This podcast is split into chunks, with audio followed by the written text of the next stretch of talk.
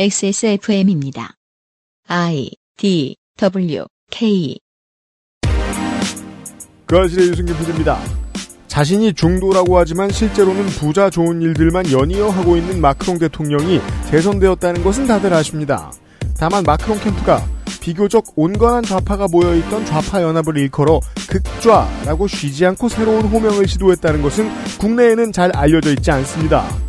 이유가 있어서 얻는 게 있어서 그랬겠죠. 온 세계가 참고해 볼 만한 이야기입니다. 22년 8월 세 번째 주말 그것은 알기 싫답니다.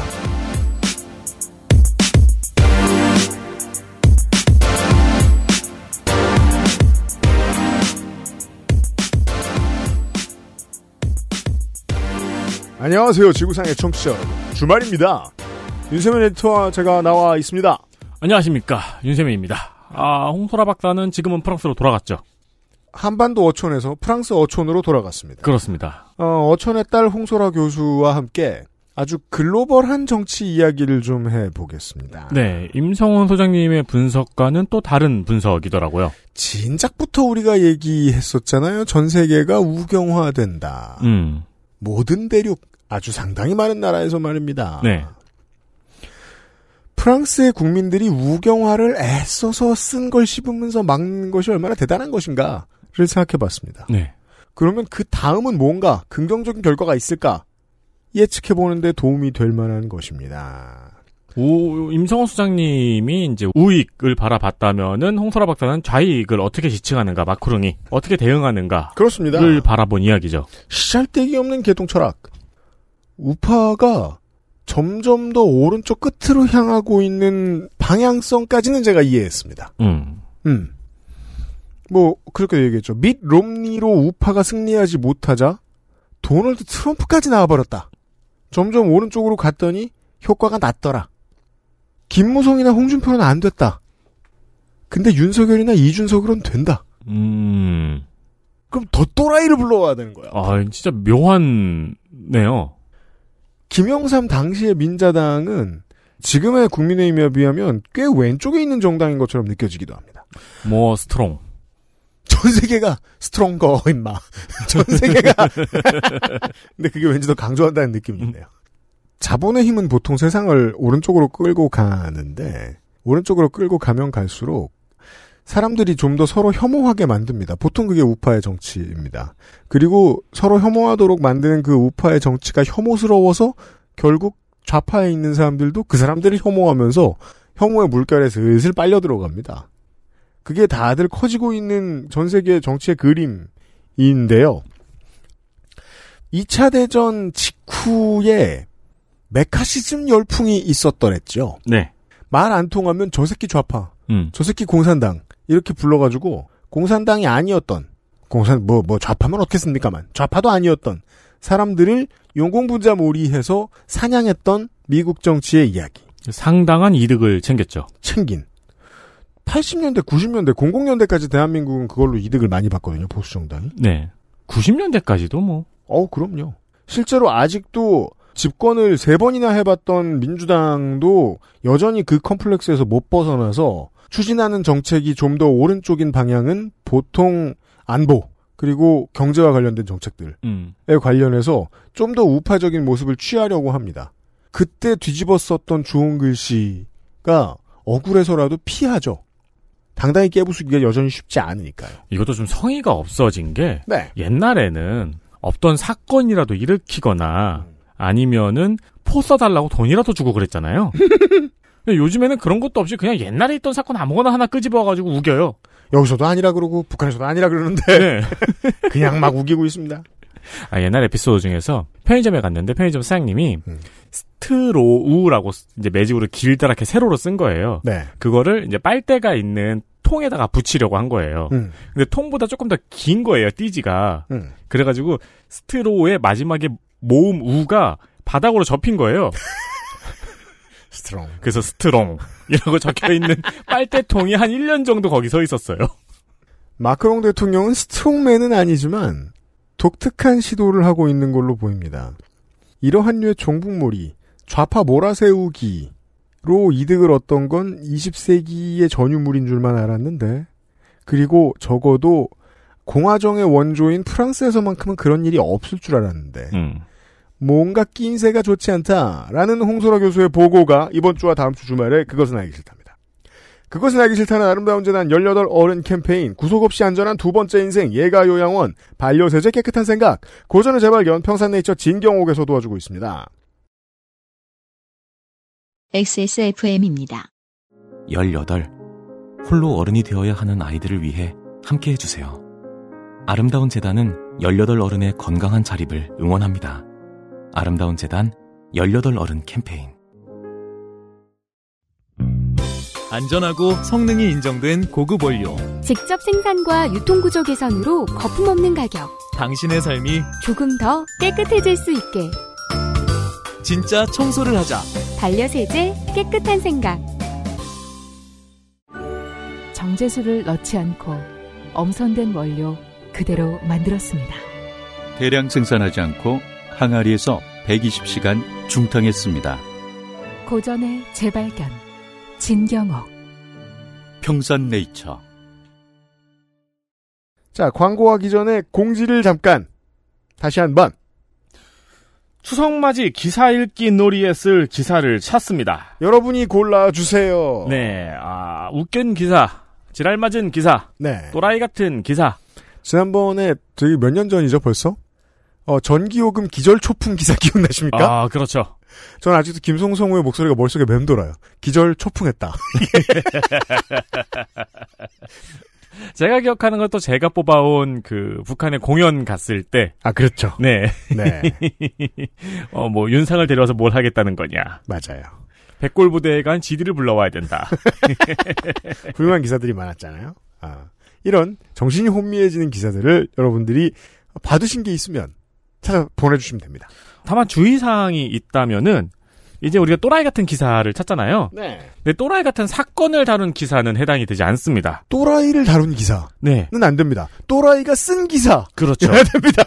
어, 미친놈이거나 등장인물이 미친 소리를 한 기사보다는 네. 기사를 쓴 사람이 네. 문제가 있는 그렇습니다. 기사 내용 자체가 재미있는 기사를 찾습니다. 네. 청취자 여러분들도 기사 읽기 놀이의 진행 방식을 아시잖아요. 음. 청호가 읽어주는 그 내용을 머릿속에 상상을 해보시고 음. 기사를 셀렉하시면은 조금 더 채택 확률이 높겠죠. 네. 요즘은 좀 지나간 말입니다만 이 아스트랄함의 정도만 충분하면 그만입니다. 그렇습니다. 이것이 지면 보도여도 괜찮고 어 뉴스쇼의 논평이어도 괜찮고 심지어 뭐 스포츠 중계여도 괜찮고 음. 뭐여도 괜찮습니다. 아 미디어가 한 짓이 충분히 아스트랄하면 그만입니다. 잘 찾아봐 주세요. 선물을 많이 준비했습니다. 채택이 되신 분들에게는 XSFM의 관여노 티셔츠를 답내로 보내드립니다. 네, 많이 준비해 두었습니다. xsfm25 at gmail.com으로 보내주십시오.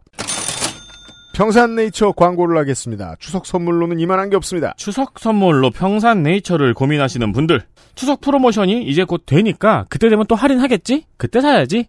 하고 기다리셨던 분들에게 죄송한 말씀을 드립니다. 용단을 내렸습니다.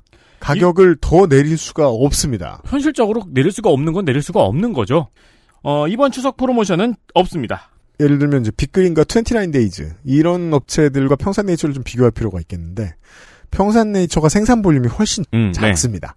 많이 생산하지 않습니다. 여기서 더 털 게 없습니다. 그렇죠. 네. 그러니까 할인율에는 용단도 필요하고 유명상 PD의 통화도 필요하지만 네. 업체 개개인의 또 사정이 있고요. 그래서 제가 언제나 설명드리잖아요. 평산네이처가 만드는 제품에 그 제품군에 히트하고 있는 다른 상품들과 제발 비교해 달라고. 이미 너무 말도 안 되게 싼 것이 문제입니다. 현재 가격이 평산네이처가 굶어 죽지 않고 좋은 제품을 만들기 위한 최소 마진이니까 그냥 이걸 사시는 것도 충분히 이득입니다. 어, 요즘 저희 세대가 혼란을 겪거나 헷갈리는 문제가 있죠. 음. 저희 20대 때는 양아치가 멋있는 거였어요.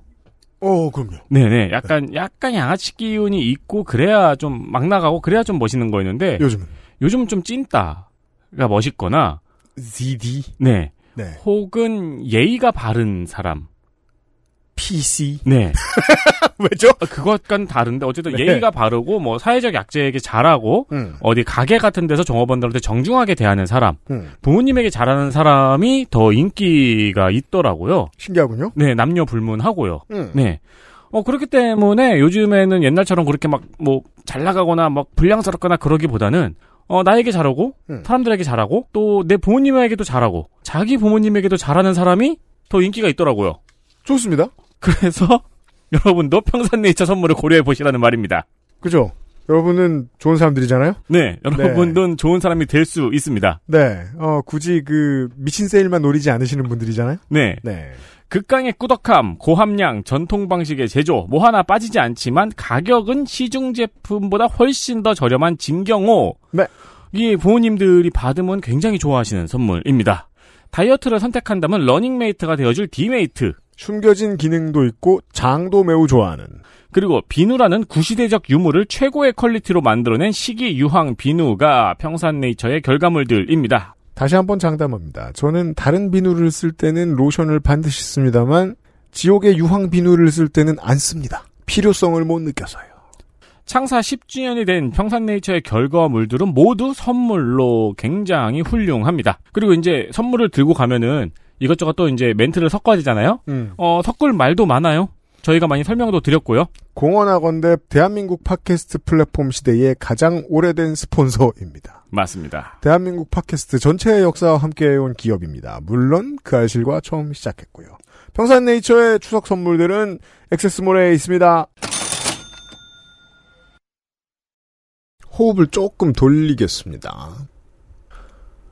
저는 이제 이 일을 시작하고 인터뷰 딱 두 번 해봤나? 그리고는 인터뷰 거의 안 했어요.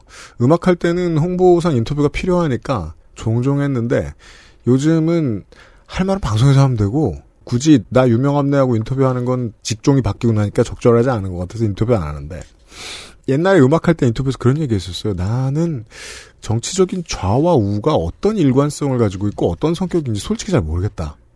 근데 지금 와서 다시 물어보죠?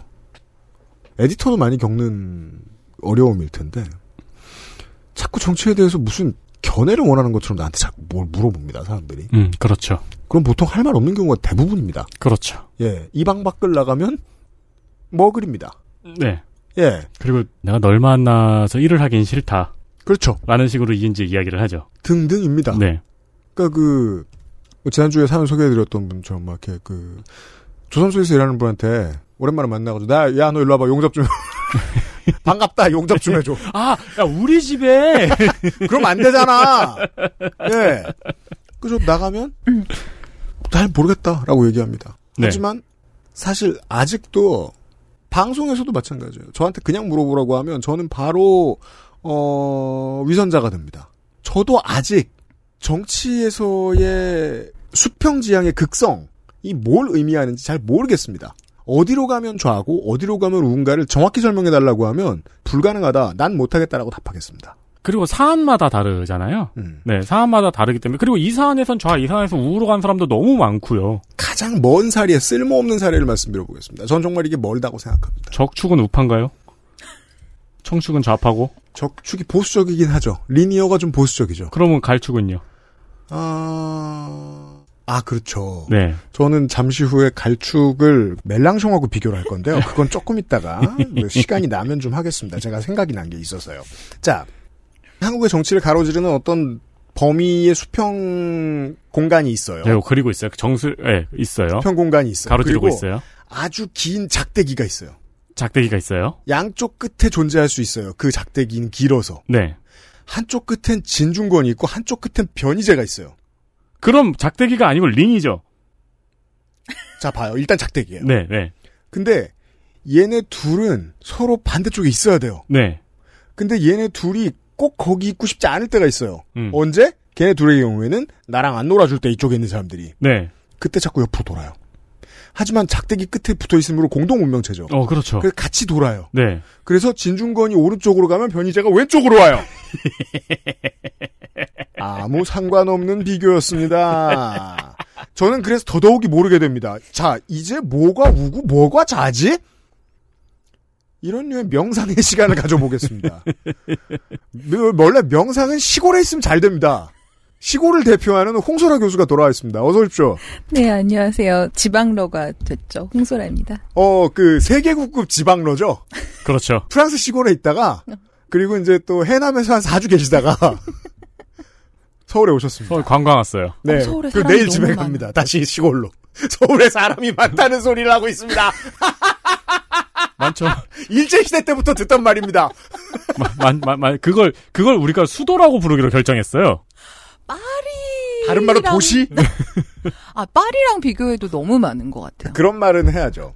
그러니까 이게 유럽 촌놈들에게는 해줄 수 있는 얘기가 음. 있죠. 왜냐하면 유럽 대도시는 저 동아시아 사람들이 보기엔 하나도 대도시가 아니거든요. 그렇죠. 서울은 인구 밀도만 봐도 음. 파리랑 차이가 한참 나고 그 네. 인구의 5분의 1이 있잖아요. 그리고 간판을 막 들이받기래 허구한 날 건물이 바뀌기래 아무 일도 없잖아요. 그렇죠. 건물 대도시야. 서울은 사람이 인정. 서울은 사람이 많아요. 네, 이제는 시골이 좀 더 좋은 것 같아요. 확실히. 저도 서울에서 한 10년을 살았었지만 시골 살기가 좋은 것 같습니다. 예, 운 좋은 줄 알아야 돼요. 아, 그건 네. 그렇죠. 네. 음. 맞아요. 강아지가 있어서 그래요. 시골에서 이제 개와 잘 지내는 월급쟁이로 여생을 살 수 있다. 그렇죠. 네. 아직 여생을 살 수 있는지는 결정되지 않았지만 그건 뭐 내가 개인적으로 응원합니다. 황희가 얼마나 그렇게 살고 싶었는데. 그렇죠. 이순신도. 자꾸 수도로 부르고. 네. 음, 네, 정년이 보장된 지방로 홍소랍니다. 아, 화나. 올해의 어, 홍 교수 시간입니다. 해 빨리. 예, 써놓고 보니까 이걸 그대로 읽기는 조금 뭐하죠. 그러니까 네, 그래서 어디부터 시작해야 될지 그 모르겠는 뭐- 뭐라고 거예요. 되냐면 무슨 어. 이야기가 재밌을까? 이래서 1년에 한 번 원고 쓰는 사람이 보면 퇴행하는 것 같아. 무슨 얘기가 재밌을까가 뭐야? 집어 던져볼라. 아니 네. 뭐, 글을 쓰기는 써야 될 것 같은데 뭘 써야 될지 잘 모르겠는 거예요. 여기- 그래서, 음. 여기 네티즌님 다음 문단부터 한번 자연스럽긴 해요. 아 그럴까요? 아 근데 나. 네치즈님 보고 싶다는 얘기를 꼭 방송에서 해주고 싶어가지고. 아, 뭐, 뭐, 모든 정치자들이 그래요. 저희도 아. 저희도 보고 싶죠. 아, 그래요. 네. 어. 지금 한일 관계가 지금 본물 터지듯 개선되고 있으니까. 만- 만날 날이 오겠죠. 아유, 왜냐면 또 그리고 더 중요한 게 이제 방역 상황인데, 방역 상황이 두 나라가 비슷해지고 있잖아요. 맞아요. 네. 만나고 있죠. 만날 날이 올 거예요. 네, 그래서 네 네티즌님 보고 싶다는 얘기로부터 그럼 시작을 해볼게요. 좋습니다. 네. 가장 먼저 그 알씨를 준비하면서 원래 하고 싶었던 얘기는 이게 아닌데 아, 네. 이제 준비를 하다 보니까 이 이야기가 길어져서 음. 그냥 그냥 이 이야기를 하기로 했습니다. 네. 올해 홍 총선 교수가 하고 싶었던 얘기는 뭐 시간 남으면 조금 해보기로 하고요. 네. 아니 말고. 음. 제가 보기엔 내년에 할 것 같아요. 그것도 좋아요. 네. 음. 그래서 올해 프랑스 총선 이야기를 하려고 해요. 그런데 이번에 저 오기 전에 임상훈 소장님께서 네. 이야기를 되게 길게 하셨었잖아요. 그렇죠. 네. 그래서 그쪽 줄기를 따라가기보다는 음. 그냥 제가 이번 올해 프랑스 총선을 보면서 되게 집중했던 표현이 있어서 그거랑 관련한 이야기를 좀 해볼까 합니다. 네, 이번 주와 다음 주의 이야기는 프랑스 얘기라기보다는 어찌 보면 되게 우리가 정치를 바라보는 시각 자체에 대한 얘기가 될 수 있겠습니다. 그럼 그 말씀을 드리기 전에는 우선 어느 정도 배경은 설명을 드려야 할 것 같으니까요. 좋아요. 임상훈 소장님께서 말씀하셨던 것처럼 프랑스인들이 이번에도 극우를 음. 막기 위해서 어쩔 수 없는 선택을 했죠. 음. 그러니까 말하자면 2002년 이래 프랑스의 모든 선거는 극우와의 싸움이라고 해도 과언이 아니고요. 아, 인생 빡센 게 20년째. 그렇죠. 근데 다 막았어요, 어떻게, 지금까지는. 야, 이거는 막은 쪽이 대단한 건가요? 공격하는 쪽이 대단한 건가요? 양쪽 다 대단한데, 네. 문제는 이제 계속 이렇게 됐으면, 그리고 우리가 결과를 봐서 알잖아요. 수위가 자꾸 높아져요. 맞습니다. 아, 그렇죠. 네. 음. 그래서 2022년 그러니까 20년이 지난 올해 프랑스의 극우 세력은 유례 없이 높은 스코어를 기록했습니다. 네. 어, 하지만 이번 선거에서 제 관심을 끈건 극우는 아니고요. 음. 한국어로 좀 길어요. 네. 신, 민중, 음. 생태, 사회 연합 이라고 불리는 그러네요. 그렇게 써 있네요. 네, 어머 불어로 Nouvelle Union populaire écologique et sociale인데요. 네. 그러니까 줄여서 그냥 뉴프라고 어, 합니다. sociale, sociale 알아들었어. 뉴페스처럼 읽히는. 네. 아, 저도 처음엔 뉴베스라고 읽었어요. 네.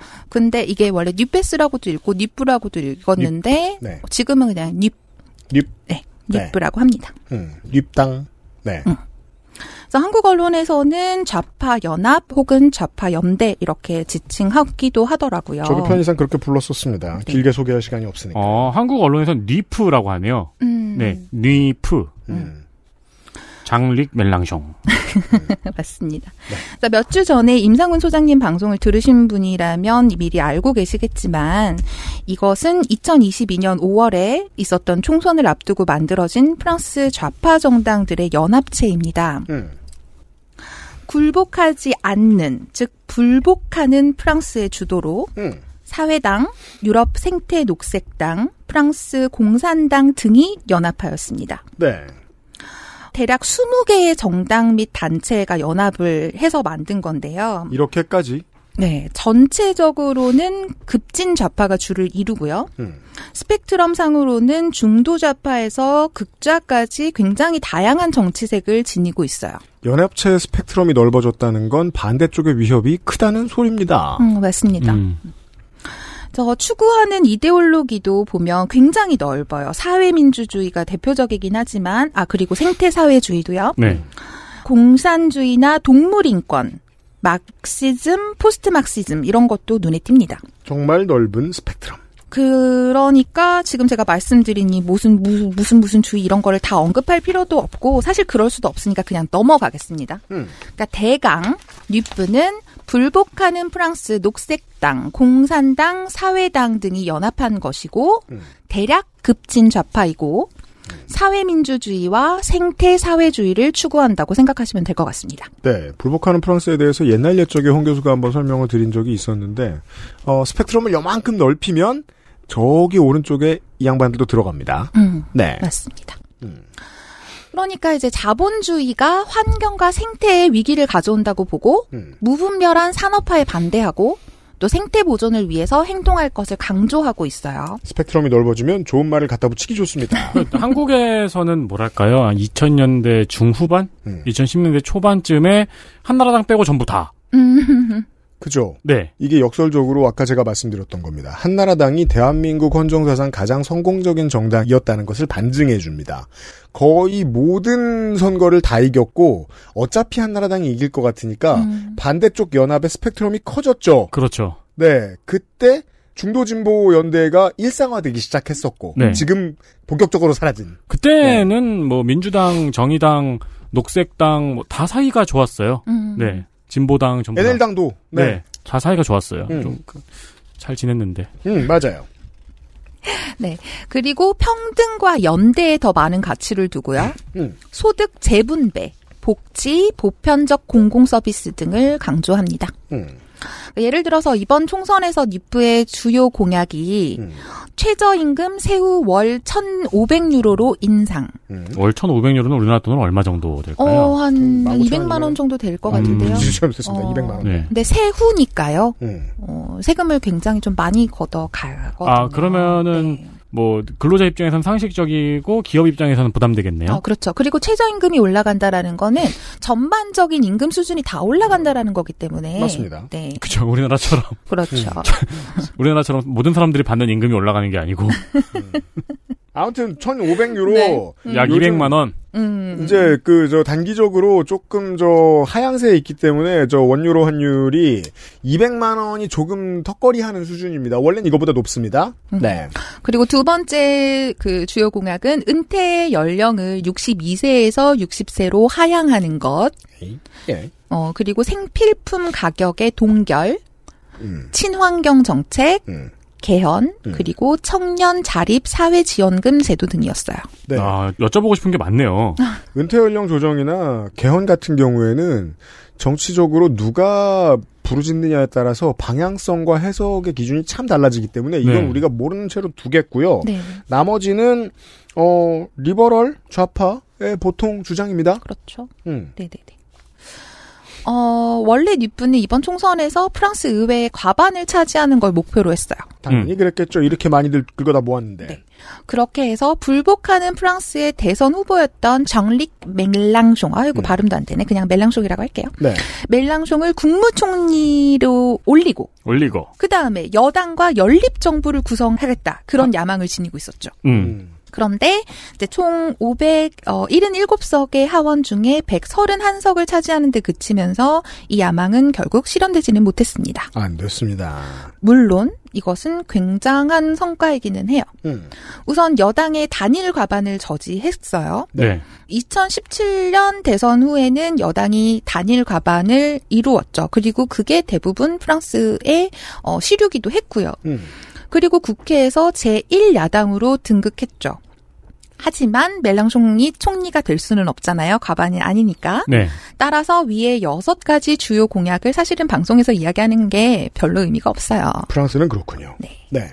그런데 왜 제가 그렇게 말씀을 드렸냐? 왜 니프에 대해서 이렇게 길게 이야기를 했냐? 이것은 다른 것에 대해서 말씀드리고 싶어서였습니다. 뭘 다른 걸 말하고 싶은 걸까요? 제가 프랑스 총선에서 주목한 것은 총선 결과보다 그 과정에서 그 마크롱의 르네상스 그러니까 여당 쪽에서 좌파 연합을 가리키는데 사용한 표현이었어요. 이 아. 니프를. 네. 그러니까 우리 세종대왕당이 네. 그럼 당 이름이 르네상스잖아요. 뭐 600년 전 얘기잖아요. 그렇죠. 500년 전이야? 네. 아니 음, 이렇게 우리나라에서 문화가 부흥한 때가 언제가 있었을까? 뭐라 그러니까 대충 비슷한 시기에 일어났던 일이라고 치면 뭐뭐 90년대? X X 세대. 90년대. 위화도 회군당 뭐 이런 건데 이 위화도당에서 그러니까 그냥 듣고 싶은 이름을 당명으로 정할 만큼 네. 그 정치 색채가 분명치 않은 정당이라는 얘기는 임상호 소장하고도 했고 그렇죠. 홍 교수하고도 했었단 그렇죠. 말이에요. 그, 그, 제 감상에서 가장 어울리는 이름은 뭐 제육볶음당 이런 거죠. 근데 그런 당이 좌파에 대해서 보통 좋게 말 안 해요. 이게 우리가 임상호 소장하고 얘기하면서 제가 한 가지 빼먹은 게 있는데 극우를 막는 데에 마크롱을 썼잖아요. 음. 그게 마크롱을 왼쪽으로 옮기진 않아요. 그렇죠. 마크롱이 원래 있는 위치는 가운데 한복판입니다. 음. 근데 그냥 그걸 중도라고 부를 뿐입니다. 안철수 보시면 편합니다. 완벽히 대응하진 않습니다. 그 표현은 바로 극좌입니다. 마크롱이 좌파 연합을 극좌라고 불렀다. 중도 좌파도 있고 그냥 좌파도 있는데. 말하자면 다 때려 부시자. 음. 이게 극좌죠. 네. 극좌라면 따로 당을 만들지 않겠죠. 제가 혹언을 얘기하잖아요. 축구를 보러 가겠죠. 아까 내가 맨날 얘기하잖아. 아나키스트가 되자. 네. 나한테 뭐라고 하지 마라. 둘 다 극좌. 네. 네. 그래서 사실 이 극좌라는 표현을 들으신 청취자분들 중에서는 왠지 모르게 긴장하셨을지도 모르겠어요. 그런 분이 있으셨을지도 모르겠어요. 왜냐하면 우리 한국, 그러니까 북한과 면에 있는 남한 사람들에게 있어서는 굉장히 무시무시하게 들릴 수도 있는 표현이잖아요. 사상적 마녀 사냥의 대상. 그렇죠. 그런데 프랑스에서는 이 표현이 총선 국면에서 전면적으로 등장했어요. 음. 이상하죠? 제가 알기로 유럽은 메카시즘 같은 도구가 정치적으로 잘 이용되는 곳이 아니라고 알고 있는데 제 빨갱이라고 말했을 때 나도 찍었는데 하면서 그냥 먹던 밥 먹고 마는 뭐 그렇, 그런 사람들이 네. 사는 곳이라고 알고 있었는데 네. 굳이 그냥 좌파더러 극좌라고 부르다니? 음, 맞아요. 그러니까 어, 메카시즘의 돌풍이 휘몰아쳤던 곳은 사실은 미국. 음. 혹은 뭐 냉전을 직접 겪은 우리 한국. 음. 뭐 이런 곳들이잖아요. 네. 네. 그런데 프랑스에서 극좌에 대한 인식은 좀 달라요. 그러니까 뭐 아까 말씀드린 것처럼 아나키즘이랑 꼭 동의어는 아니나 음. 대략 퉁쳐서 그냥 다 때려 부수는 과격한 사람들 음. 뭐 이런 느낌이에요. 그러니까 음. 좌보다는 그게 더 방점이 찍혀 있는 사람들이군요. 네, 음. 네, 네. 네, 네, 그렇죠. 음. 그런데 제가 방금 좀 길게 말씀드렸잖아요. 그 좌파 연합 뉴프의 스펙트럼에 대해서 네. 다양합니다. 네. 그리고 뉴프라는 이름으로 모인 이 연합은 말씀드린 것처럼 사회민주주의와 생태사회주의를 추구해요. 음. 이런 뉴프를 우리가 극좌라고 부르는 게 타당할까요? 삼인주의자들의 정당. 대한민국에는 정의당이 있습니다. 음. 그런 정의당을 극자라고 부를 수 있느냐? 안 됩니다. 정의당도 군축은 안 말해요. 군장병한테 월급 올려주는 얘기를 무슨 극좌가 합니까? 음. 삼인주의는 그렇지 않습니다. 그러니까 지금 뭐 무슨 주의 무슨 주의 이렇게 얘기 나오니까 머리가 아프실 수 있는데 제가 그런 얘기를 하려고 극좌를 얘기하는 건 아니에요. 음. 그러니까 그래서 이 방송에서 제가 뉴프가 극좌이냐 아니냐를 다루지 않을 거예요. 왜냐하면 이걸 다루려면 너무 많은 준비가 필요하거든요. 근데 일단 아. 이해는 쉬운 게 아까 음. 말씀드린 것처럼 여러 정당의 연합체 그렇죠. 말 그대로 저희가 생각하는 한나라당 말고 다른 당들 이라고 생각을 하면 그 정체성으로도 극자라는 이름을 붙이기는 어렵잖아요. 그렇죠. 심지어 좌파당이 있구먼. 네. 그리고 제가 지금 타임테이블을 고백하지 않을 수가 없는데요. 제가 지금 시간 계산을 잘못해가지고 저희가 오늘 지금 헬마우스랑 3시간을 떠들고 어 2시간 뒤에 지금 홍소라랑 또 2시간, 3시간을 떠들 거잖아요. 네. 자, 헬마우스하고 무슨 얘기 했습니까, 청취자 여러분? 김건희 씨 주변을 둘러싼 무속이라는 단어 하나 해석하는데도 지금 9시간도 넘게 지나갔어요. 음, 맞아요. 아직 몰라요, 우리는 그 무속이 무엇인지. 그게 중요한 거죠.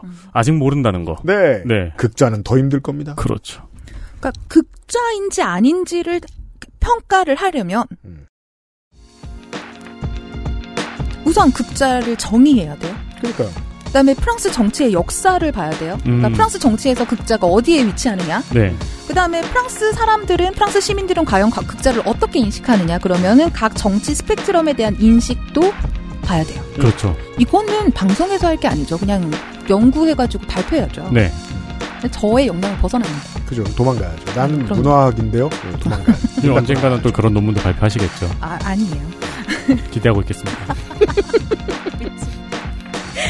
그리고 사실 저에게 중요한 건 누가 극자인지 아닌지가 아니라 네.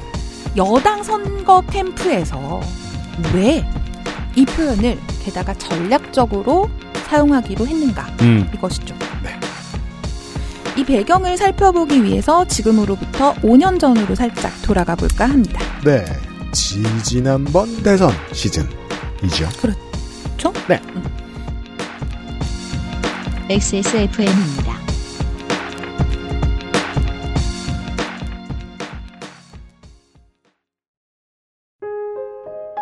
뭔가 그곳을 떠난다는 게 되게 믿기지가 않았거든요. 반평생보다 더 많이 자랐는데 갑자기 떠나게 된다니까 믿기지도 않았고 여러분의 독립은 몇 살이었나요? 보육원의 아이들은 만 18세가 되면 시설을 나와 홀로 살아가야 합니다.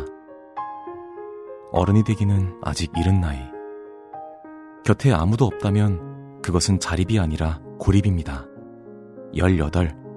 홀로 어른이 되어야 하는 아이들을 위해 함께 해주세요. 아름다운 재단은 18 어른의 건강한 자립을 응원합니다. 아름다운 재단 18 어른 캠페인. 아우 세상에나. 누가 보면 여기가 참기름 공장인 줄 알겠네. 이야 기름기 좀봐. 프라이 할 때도 튀어. 나물만 볶아도 튀어. 아예 요리를 하지 말고 살아야 되는데. 난 또 왜 그리 손맛은 좋아가지고 참- 삼겹살이라도 한번 먹었다는 후드에 쌓이는 기름 두 개가 어우 맨날 청소해도 번득 내가 부지런한 걸로 어디 안 빠- 깔끔하게 청소되는 기분도 안 들고 이거 대체 어째야 돼? 다른 생각하지 마세요. 오직 깨끗한 생각. 기름 뗀 반려세제 클리치. 하나의 손길이 필요한 곳엔 둘을, 두 개의 손길엔 셋을, 요양보호사 한 분 더, 영양사 한 분 더.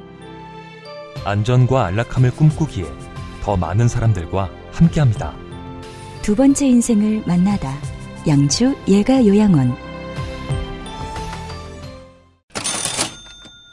홍 교수가 갑자기 프랑스 시골로 워프되어 잠깐 사라졌고요. 네. 저희들은 어, 예가 요양원 광고를 하고 다시 빠지겠습니다. 가족들이 모이면은 이제 집안 어른을 어떻게 모셔야 될지 논의하는 집들도 좀 있죠. 어 당연합니다. 아 이건 현실적인 문제잖아요. 그 혹은 지금 계신 요양원이 마음에 들지 않는다. 그렇죠. 예가 요양원이 좋은 선택지가 되기를 바랍니다. 신체 구속을 지향하고 인간 존중 방식의 케어 시스템, 잔존 능력의 유지와 개선에 초점을 두고 최대한 노력을 하는 요양원입니다. 검색창에 예가 요양원을 검색하시면 경기도 양주에 예가 요양원이 나옵니다. 양주시에 있습니다. 집안 어르신을 어떻게 모시는가 하는 것이 한 명 혼자서 결정할 수 있는 일은 거의 아니고 당연히 아니고 가족들이 논의를 해야 되는 일인데 누군가 시, 간 있는 사람들이 부지런하게 실사도 다니고 해야 되죠. 그렇죠. 예가 요양원을 한번 알아보시고 가족과 함께 논의해 보시기를 바랍니다. 추석 때 한번 얘기해 보십시오. 전화번호 031-873-3458로 문의 바랍니다. 양주시에 예가 요양원이 있고요.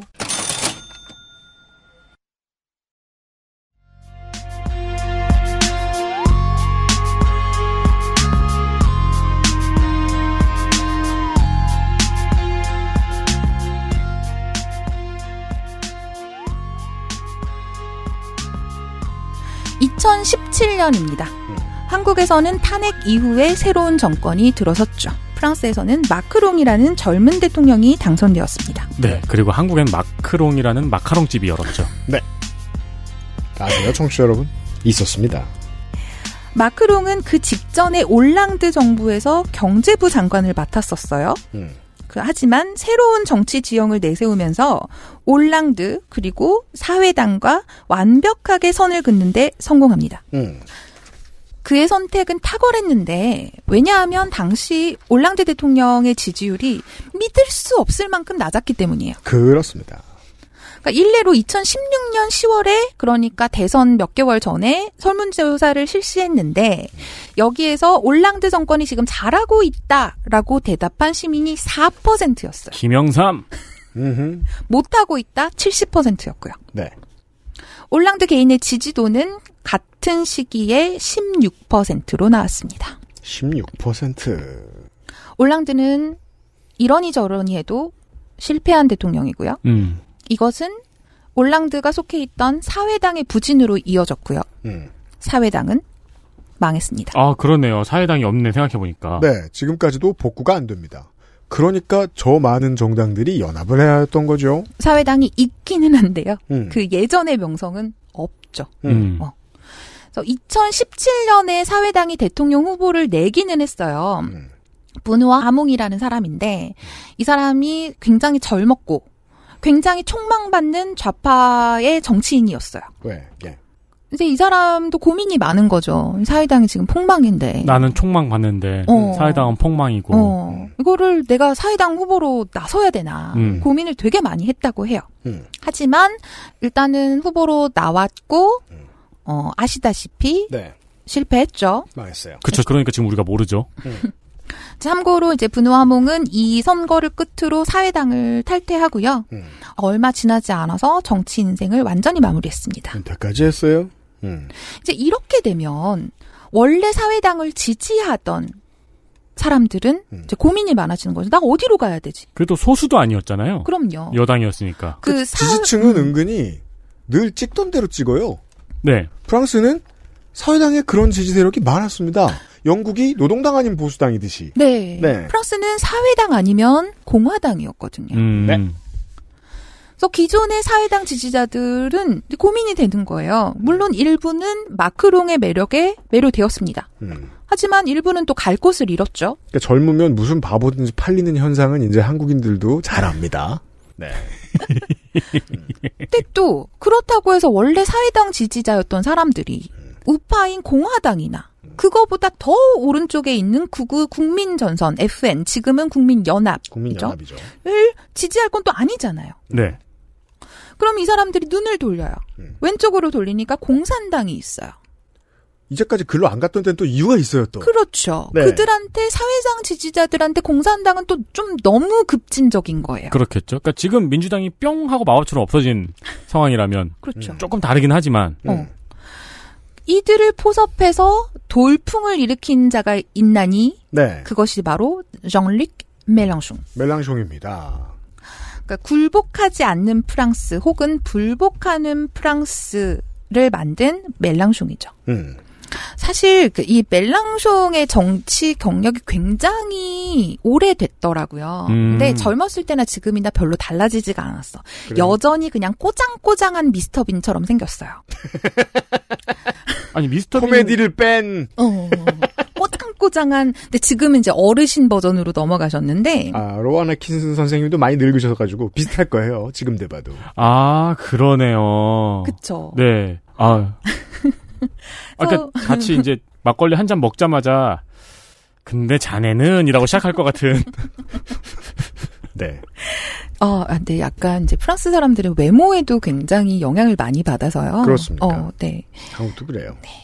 어떻든 이 멜랑숑이 마크롱에게 넘어가지 않은 기존의 좌파 지지자들을 설득을 시켰어요. 음. 특히 이제 젊은 층을 설득을 시켰고요.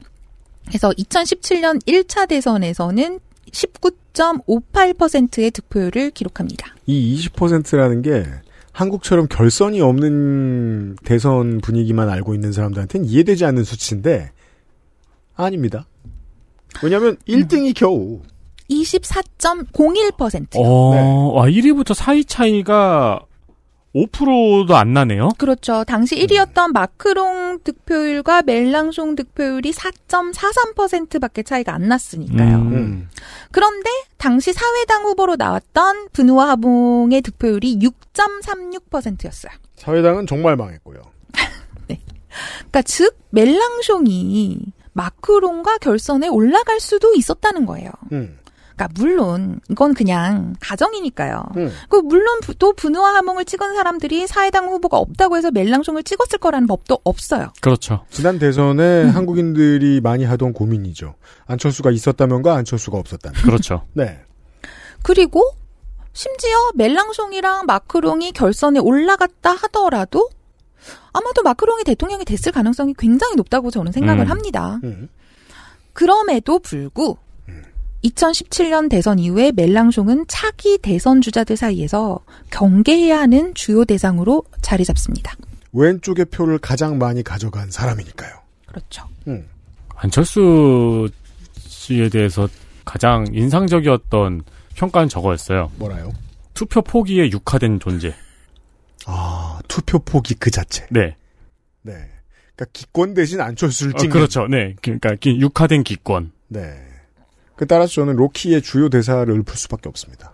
안철수가 없으면 안철수가 없는 거다. 안철수가 있으면 안철수가 있는 거다. 큰 차이 없죠? 네. 네. 네, 그런 멜랑숑이 그러니까 정치적인 지분이 훨씬 더 올라간 이 멜랑숑이 2022년 총선에서 작정을 하고 좌파 정당들을 모아서 연합을 만들었어요. 그렇습니다. 5년 전에 홍 교수하고 둘이서 이 얘기할 때만 해도 이런 결과가 나올 줄은 몰랐죠. 다시 어떻게든 사회당이 재건하고 음. 옛날 체제를 갈 줄 알았지. 음. 네.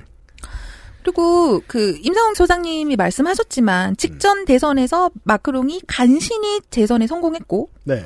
그 마크롱이 시인을 했죠. 아, 내가 재선에 성공한 것은 내가 잘해서 된 게 아니고 프랑스 유권자들이 구구를 막기 위해서 나에게 표를 줬다는 사실을 나도 알고 있다. 음. 라고 이야기를 했잖아요. 네.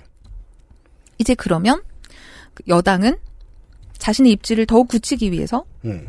왼쪽에 있는 저 사람들도 구구만큼이나 위험하고 나쁜 놈들이다.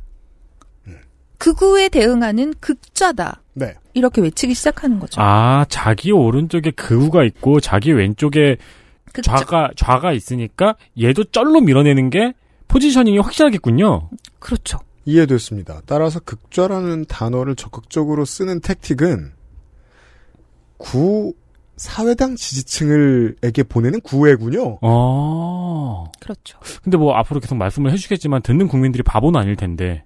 그렇죠. 우리는 스스로 바보가 아니라고 생각하지만 그러니까 바보의 기준이 무엇이냐에 따라 좀 다른데. 네. 예. 네. 정치에 뭐 그렇게 충분한 관심이 없다면 뭐. 음. 근데 내가 평생 사회당 찍었어. 그랬으면 들을 만합니다. 음. 나도 르펜 찍기 싫거든. 네. 음. 아시다시피 프랑스인들은 구구를 위험한 존재로 보고 있어요. 이건 여전히 상존하는 정서입니까? 음, 조금 이따가 설명을 드리겠지만 여전히 존재하죠. 음. 저희는 그래도 아직은 재밌는 존재로 보고 있는데 다행이네요. 네. 네. 저희가 그래도 행복하네요. 맞습니다. 2000년대 초반 이래 프랑스인들은 이제껏 계속 극우를 피하기 위한 선거를 해왔습니다.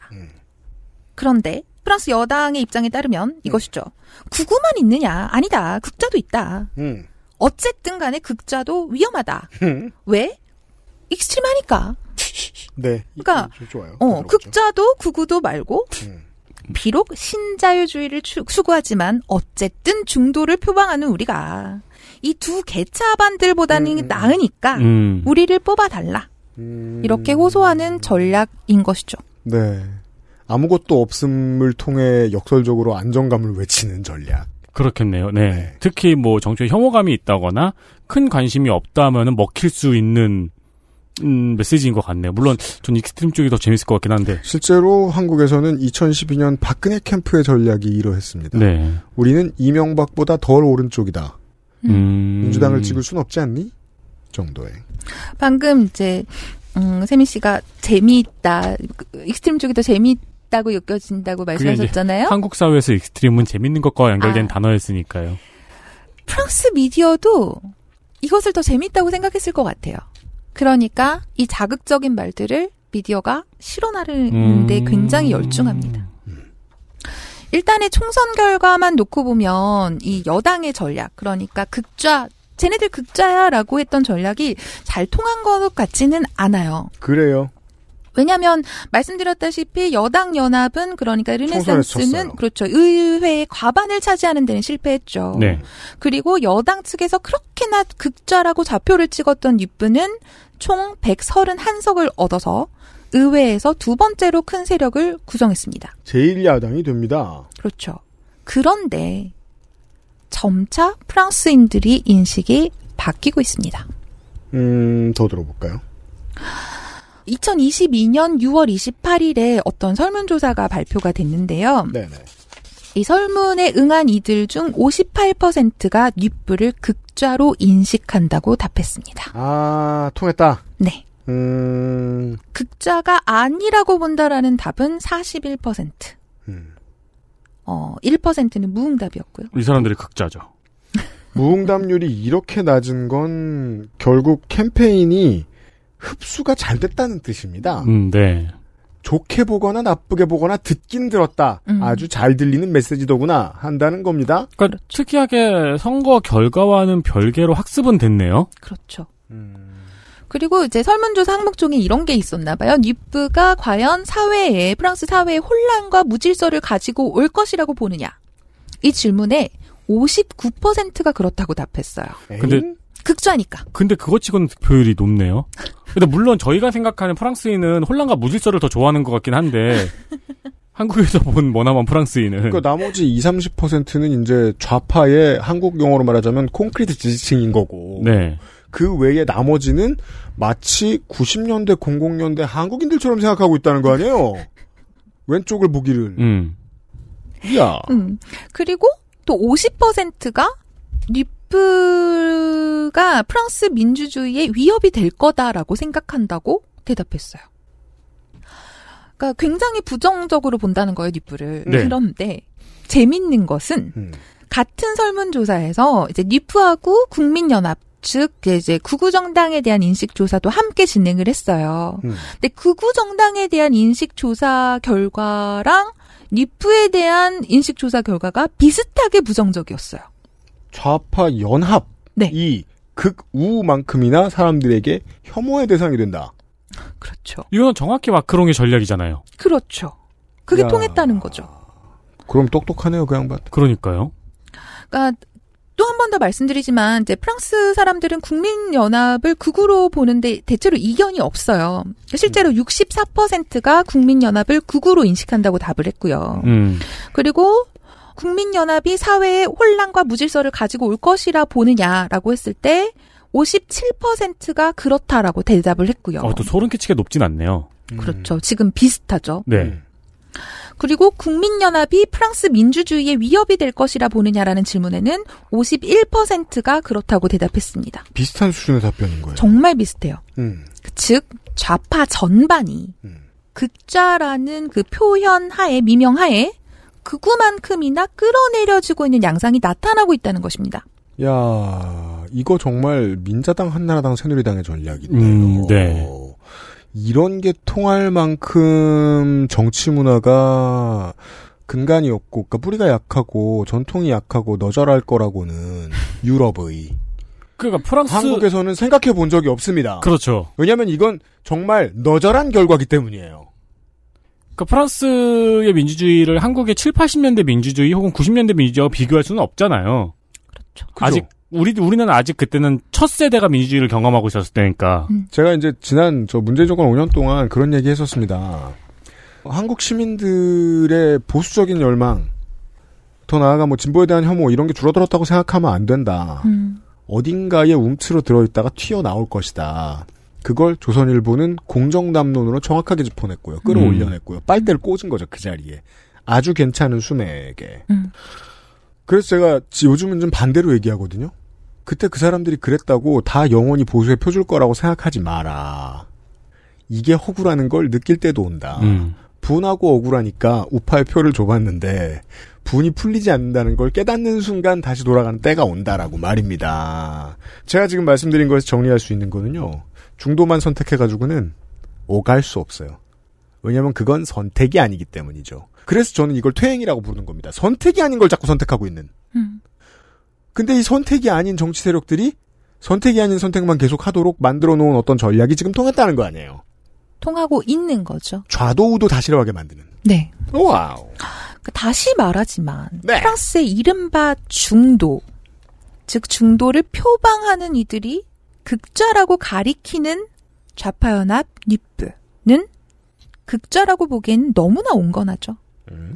어느 극좌가 사민주의, 생태사회주의를 위해서 혁명을 외치지 않고 개혁을 말하는가 말입니다. 그 적어도 제가 배운 한에서는 좌에 극을 붙이려면 혁명을 해야 돼요. 그렇죠. 맞습니다. 근데 이 연합은 극을 붙이기에는 내부에서 너무 심하게 싸우고 있을 거예요. 그것도 맞는 말이고요. 네. 다극화되어 있거든요. 그렇죠. 네. 반면 국민연합은 하나죠. 극으로서의 정체성을 명백히 합니다. 아, 여긴 사이 좋죠. 음. 실체가 있어요. 그러니까 저는 그 실체는 무엇이냐 함- 하면 제가 보는 이 실체는 바로 한 사회의 1등 시민만을 위한 시스템을 구축하고 공고히 하고 그 외 대상에 대해서는 차별을 당연시하는 것입니다. ISIS죠. 꼭 ISIS에만 있는 것은 아니죠. 나치죠. 나치에도 있죠. 한국엔 없을까요? 네. 많아요. 없대?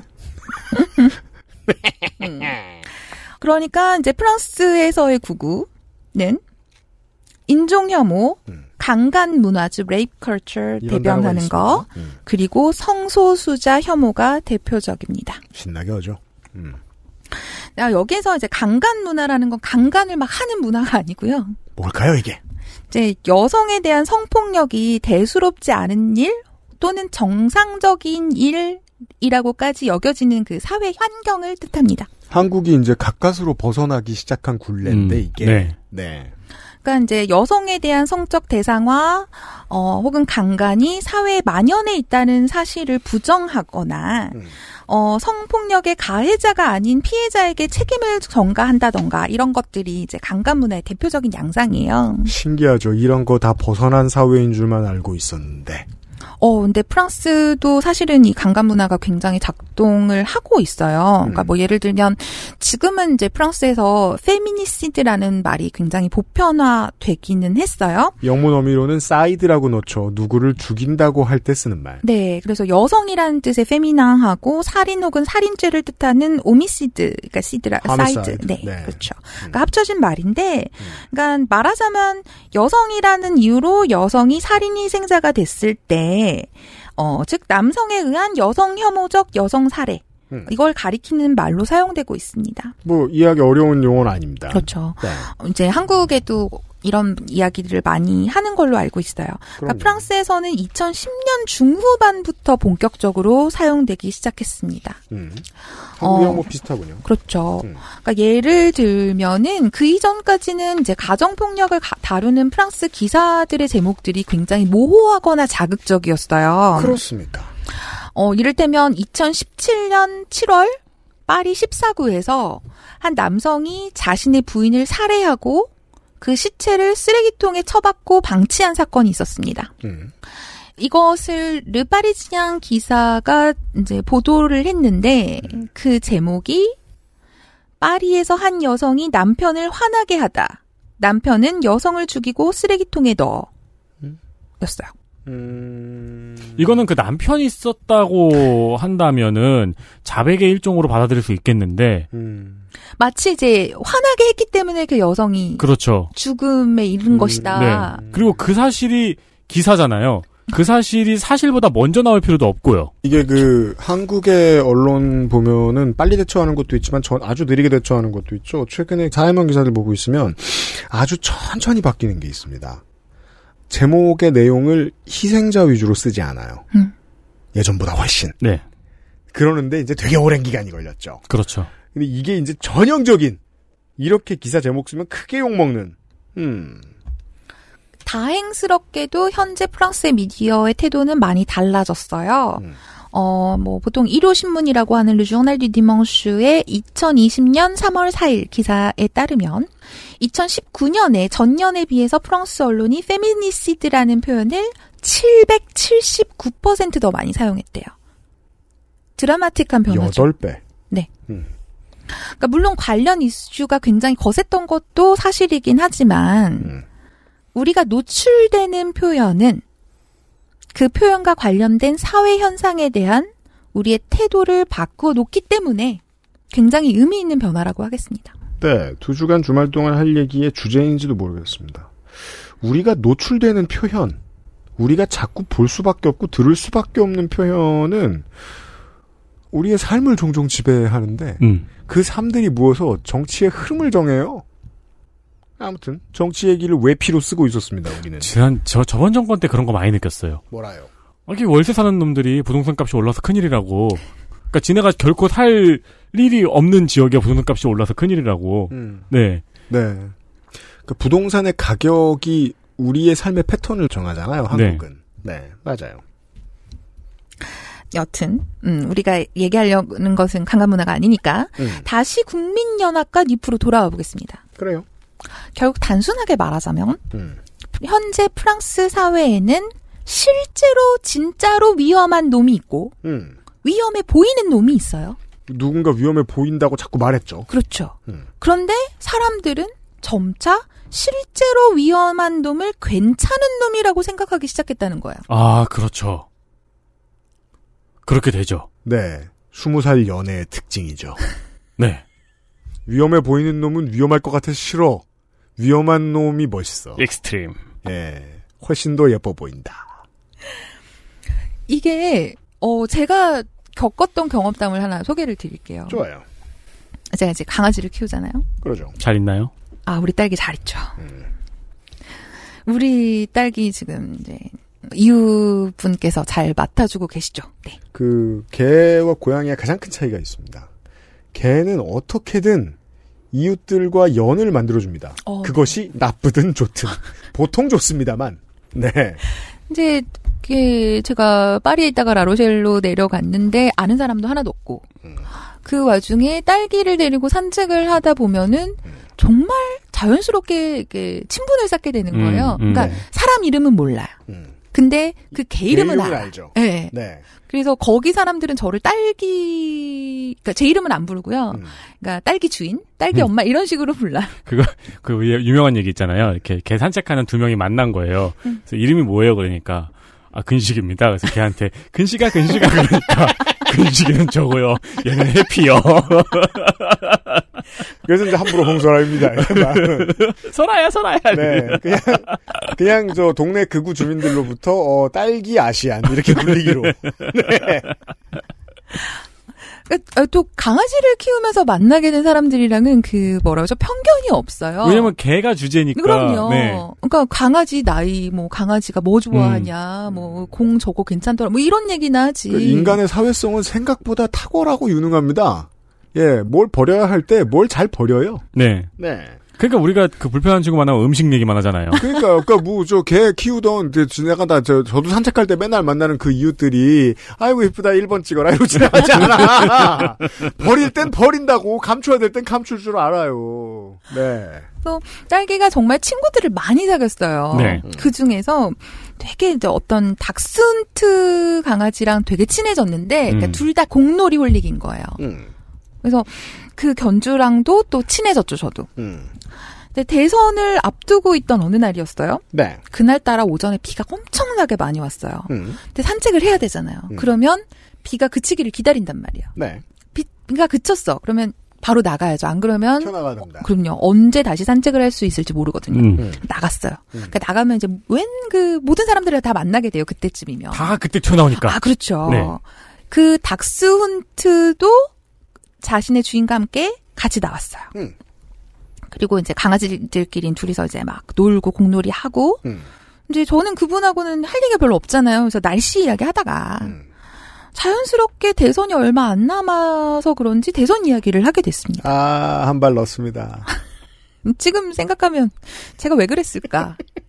나는 왜 나에게 상처를 줬을까 싶지만, 그러니까 저는 그때 무슨 얘기를 했냐면 그때 마린 르펜 지지도도 지지도지만 어 샛별이 있었죠. 구국의 샛별 에릭 제무르. 아 그래요? 네, 그분은 본인이 알제리 출신인데도 불구하고 구구였어요. 아 그런 분들 이야기는 나성통신을 기억해 주십시오. 네, 어떤 한인은 어, 외국인 노동자를 싫어해요. 그래서 이 마린 르펜하고 에릭 제무르 두 사람이 계속 프랑스 내에 외국인에 대한 사회 보조금을 없애야 된다. 계속 자기가 대통령이 된다면 이것을 실행하겠다 이러면서 공공연히 선언을 했었고 저한테는 저는 지금 프랑스에서 외국인 노동자잖아요. 네. 이것이 직접적인 위협인 거예요. 음. 당연합니다. 그러니까 제가 지금으로서는 프랑스에서 사회보조금의 혜택을 받지는 않아요. 제가 세- 내는 세금이 사회보조금에 일부러 들어가겠죠. 하지만 저도 박사과정 초기에 몇 년 동안에 사회보조금을 받았고요. 그게 없이는 공부를 못했을 거예요. 그걸 받았어도 수평이 맞지 않는 방에서 살았으니까요. 아. 음. 그리고 외국인에 대한 사회보조금을 없애는 건 그냥 시작인 거죠. 구구가 집권하는 순간 어느 때에 가서는 외국인을 대상으로 하는 모든 사회보장제도, 예를 들면 연금이라던가, 의료보험이라던가, 이런 것들을 손보지 않으리라는 보장이 없는 거예요. 이제 어, 외국에서 일하시는 한국 국적을 가지고 계신 청취자분들이 잘 아시겠습니다만 직장을 다니기 시작하면 그때는 내국인들과 내는 세금이 같아집니다. 같은 세금을 내고 복지 혜택은 다른 사람들보다 덜 받게 돼요. 이건 좋지 않죠. 그렇죠. 예를 들면 이런 거죠. 제가 만약에 프랑스에서 정년을 마쳤어요. 그러면 연금을 받잖아요. 음. 근데 다른 사람들은 100%를 받는데 저는 50%밖에 못 받는다고 생각을 해보세요. 그러면은 저는 빈곤에 시달리게 되지 않겠습니까? 이렇게 얘기해 보자고요. 꼭 홍 교수가 아니어도 좋아요. 한국과 관련된 학과가 막 그 학생들이 막 미친 듯이 많이 들어온다는 게 우리 지난번에 이야기였잖아요. 네. 그러면 한국에서 공부하고 온 공부 노동자들 아주 필요해요. 한국 사람 출신이면 더 좋아요. 그런 사람들을 불러 들여와야 자, 먼 미래에 국가에 도움이 되니까. 근데 연금 혜택을 줄이죠? 그럼 국가는 그 경쟁력도 못 갖출 가능성이 커요. 이게 극우가 정치적으로 좋지 않은 지점이죠. 그렇죠. 문호를 닫음으로써 전체적으로 국가의 경쟁력을 약화시키니까 그리고 노동자 개인은 집을 띄어다가 다시 다른 데로 옮겨가고 싶어요. 옆에 룩셈부르크가 더 잘해준대. 그럼 글로 가면 되지. 어, 그렇죠. 그러니까 저한테는 이게 정말 직접적인 위협으로 다가왔거든요. 네. 그래서 제가 그런 망상을 해봤어요. 혹시라도 이번에 르펜이 대통령이 되면 난 국적을 바꿔야 되는 거 아닐까? 바꿀 수 있을 때 바꿔야 되는 거 아닐까라는 생각도 해봤어요. 음. 음, 문 닫힌다. 큰일 났다. 어, 왜냐면, 그니까 저는 다행히 국적을 바꾸겠다, 나에게 프랑스 국적을 달라 했을 때 쉽게 얻을 수 있는 상황이니까요. 직장도 얻었고, 네. 신원도 분명하고, 근데 다만 이제 걸리는 거 한국이 이중 국적을 허용하지 않는다는 게 걸리는 거죠. 그렇죠. 그래서 한국에서 이제 군대를 못 가시게 되죠. 근데 이건 또 다른 직장이 있으니까 그건 또 문제가 안 돼요. 음, 그러네요. 네. 그건 다른 얘기긴 하지만 근데 음.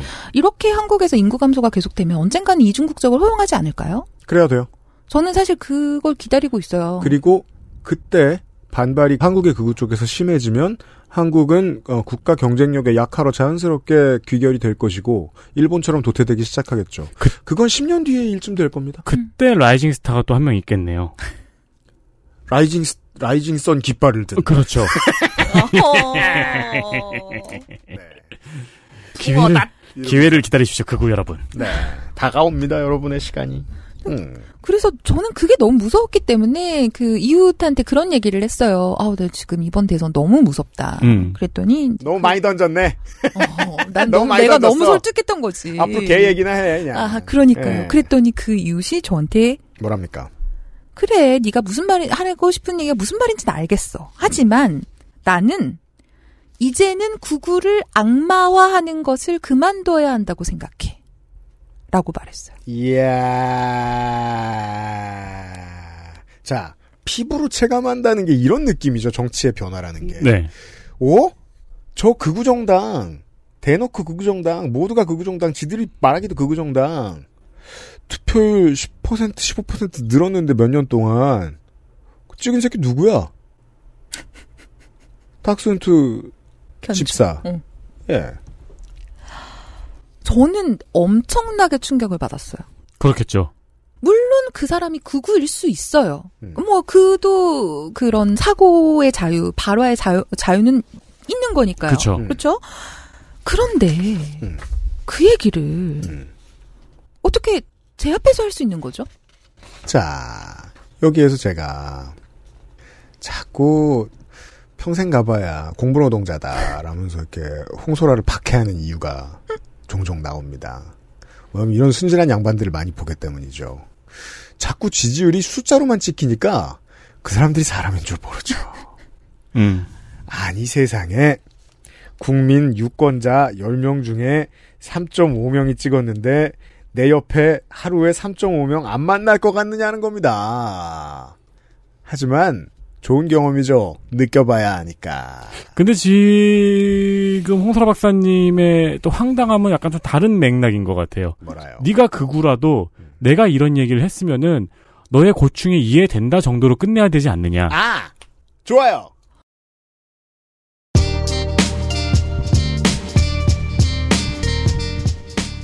홍소라가 르펜이 들어온다고 해서 핍박받을 그 사람이라고 직접적으로 보이지 않습니다.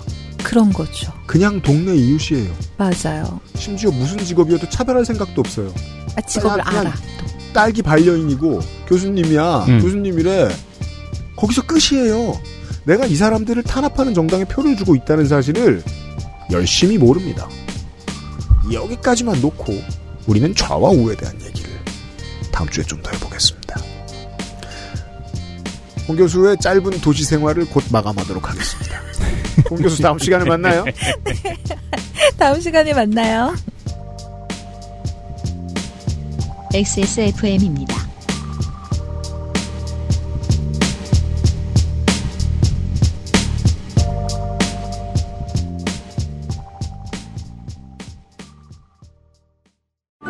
다른 제품과 원료를 비교해 보세요. 다른 제품과 다려낸 방식을 비교해 보세요. 진짜가 만든 진짜. 고전의 재발견. 진경옥. 평산네이처. 하나의 손길이 필요한 곳엔 둘을, 두 개의 손길엔 셋을. 안전과 안락함을 꿈꾸기에 더 많은 사람들과 함께합니다. 두 번째 인생을 만나다. 양주 예가 요양원.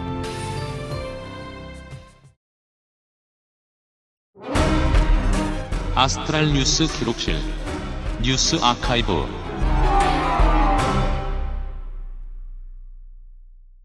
8월 한복판 뉴스 아카이브입니다. 일단 작년 이야기부터 네, 미디어 오늘이 서울 고등법원의 출입증 신청 거부를 취소해달라는 행정소송에서 재판부가 기자단이 안 받아줘서 출입증 발급이 안 된다는 답변은 용납이 안 된다며 합리적인 답변을 요구했습니다. 네.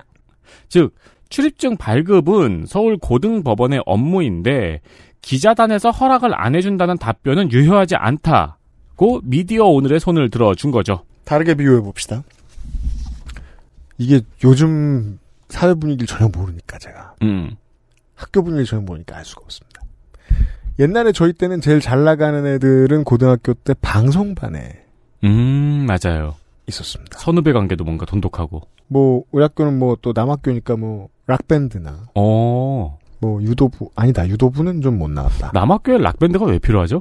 축제 때 되게 중요한 역할을 어, 그래요? 합니다. 어. 어, 제가 얼마나 늙었는지 소개해드릴까요? 그때는 Creep을 부르면 제일 인기 있는 남자였어요. 아, 진짜요? 네. 저는 20대, 라디오 헤드가 뭐게요, 청취자 여러분? 저는 20대 때 어디 가서 Creep 신청하잖아요? 음. 거부당했어요. 그죠? 옛날에 너무 많이 들었다고. 그죠? 그 너를 안 쫓아내는 게 다행이잖아요. 눈물 젖은 두만강 같은 거잖아요, 지금. 크립이라니. 이런 위얼도 놈. 자, 근데 방송반에 학생들이 있어요. 주로 다 잘 나갑니다. 쟤 좀 이상해 보여. 그럼 걘 돈이 많은 애입니다. 음, 다잘 나가요. 음. 근데 방송반에 어떤 학생이 방송반 지도교사 선생님의 승인을 얻어서 새롭게 방송부로 들어왔어요. 근데 방송반 학생들이 얘는 인기도 없고 ZD다. 그러면서 내보내기로 했습니다. 이상한 일이죠. 인면권은 지도교사한테 있는데 음. 방송반에 잘 나가는 애들이 내쫓았어요. 그 다음부터 소속은 방송반인데 얘는 방송반에 못 들어갑니다. 음. 3년 내내. 소속은 방송반인데. 네. 그 쫓겨난 아이가 미디어 오늘이죠. 그쵸. 방송반 학생들이 나머지 미디어 회사들이죠. 이게 어, 오랜 시간 언론에서 크게 주목하지 않고 있는 일인데요. 왜냐면 지들이 한 짓이니까요. 그렇죠. 네. 뉴스타파, 미디어 오늘, 셜록 이 세 곳의 외로운 싸움이 아직도 진행 중입니다. 1년 전 얘기만이 아니군요. 그렇습니다. 미디어 오늘은 서울 고법에, 뉴스타파와 셜록은 서울 고검에 출입증을 신청했는데 이걸 거부당한 거예요. 음. 거부당한 이유는 출입기자단 가입 여부 및 구성은 기자단의 자율에 맡기고 법원은 관여하지 않는다는 답변이었습니다. 자, 이런 식이라면 방송부의 지도교사가 방송부에 잘 나가는 애들한테 물어본 거죠. 야, 얘 받아도 돼? 음. 그러면 안 되잖아요. 네. 이거 저기 기자단 앞에서 PT 하더라고요. 들어가고 싶은 언론사에서. 프리젠테이션을 한다고요? 네 네. personal training이 아니라. 네 네 네. 무슨 막, 막 팜플렛 같은 것도 만들어가지고 기자한테 돌리고 막 그러더라고요. 뭐야, 수컷 공작이야? 왜 beauty pageant를 하려고 그래? 어, 어쨌든 이 세 개의 매체가 각각 기자단에게는 법적 실체가 없다면서 고검과 고법에 행정소송을 제기한 겁니다. 그죠. Hype 집단이죠. Hype은 법적 실체가 없습니다. 네. 이전에도 간단하게 몇 번 말씀드린 이 출입기자 제도 에 대해서는 미디어 오늘을 비롯해서 출입증을 받지 못한 언론들이 계속해서 문제를 제기하고 있는 중입니다. 음. 하지만 언론에 잘 나올 수가 없죠. 네.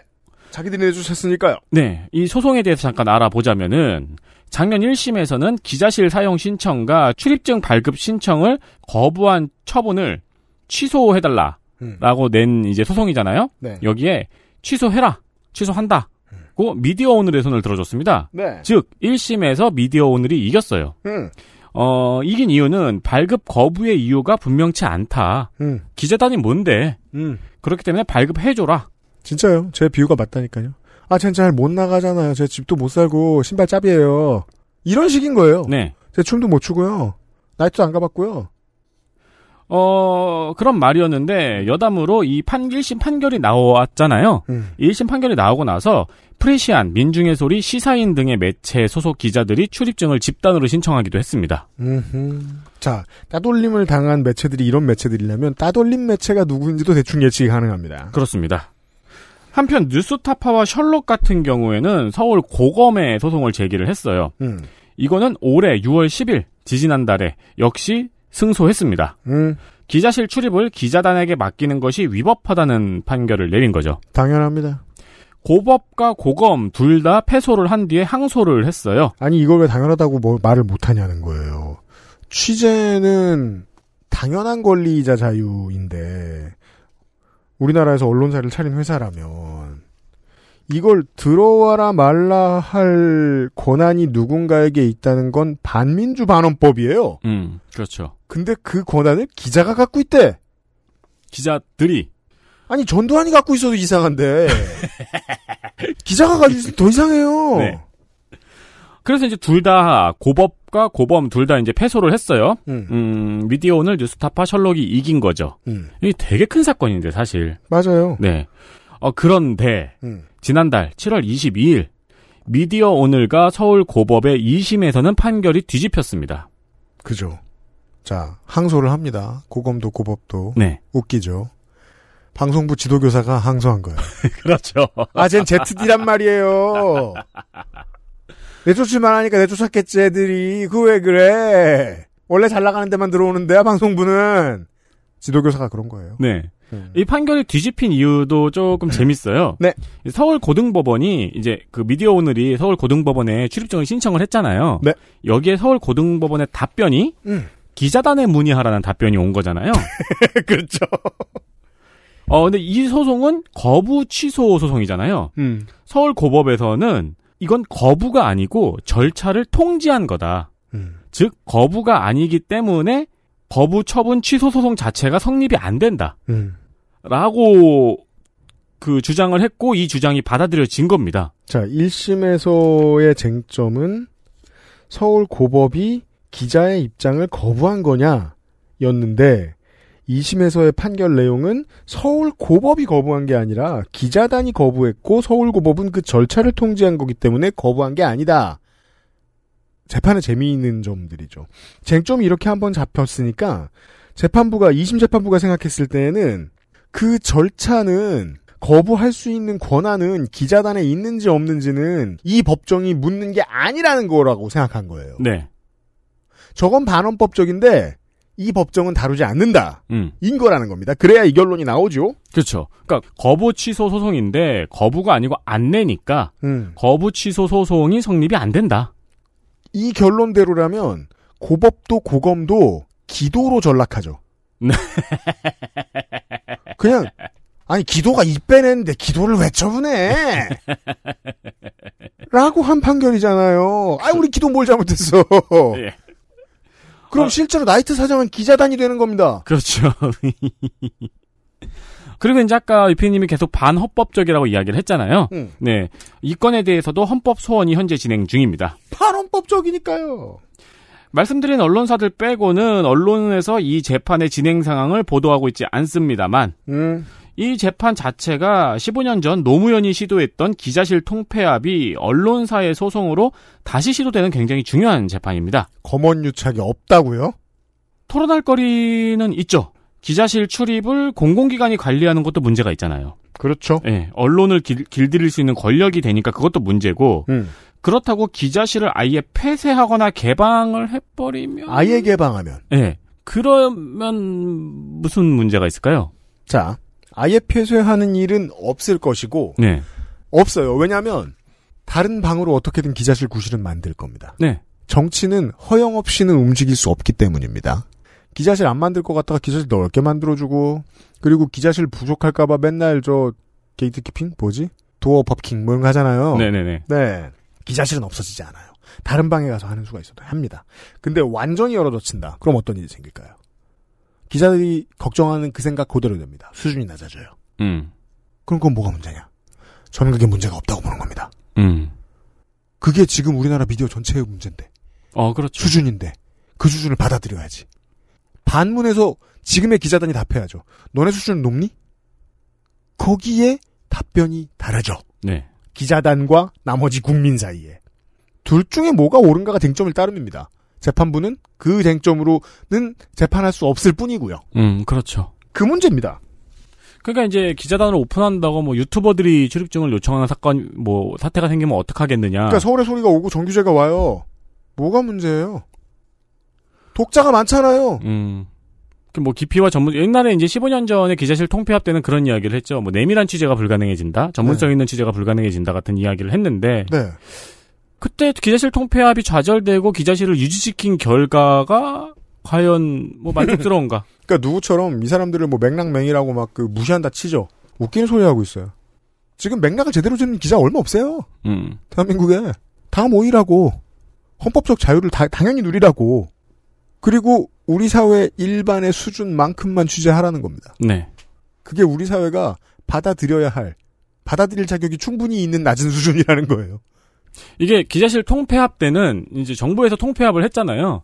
온 언론이 들고 일어나서 쇼도 하고 막 그랬어요. 기자실 촛불 켜고 막 글 쓰고 막 그랬단 말이에요. 근데 지금은 이제 세 개의 언론사만 소송을 진행 중이니까 보도가 전혀 안 되고 있잖아요. 근데 아까 말씀드린 것처럼 이게 굉장히 중요한 소송이라고 생각을 합니다. 네. 어쨌든 판례가 남을 거예요. 헌법소원도 그렇고. 그러니까 조금 찾아서 기사들을 한번 읽어보시는 것이 좋지 않을까 합니다. 그렇습니다. 네. 작은 여론이라도 만들어지는 게 좋지 않을까. 작년의 이야기고 아직 끝나지 않았습니다. 108년 전 이야기. 네, 뉴스 아카이브에서 종종 들을 수 있는 그냥 속 편한 옛날 얘기 시간입니다. 좋아요.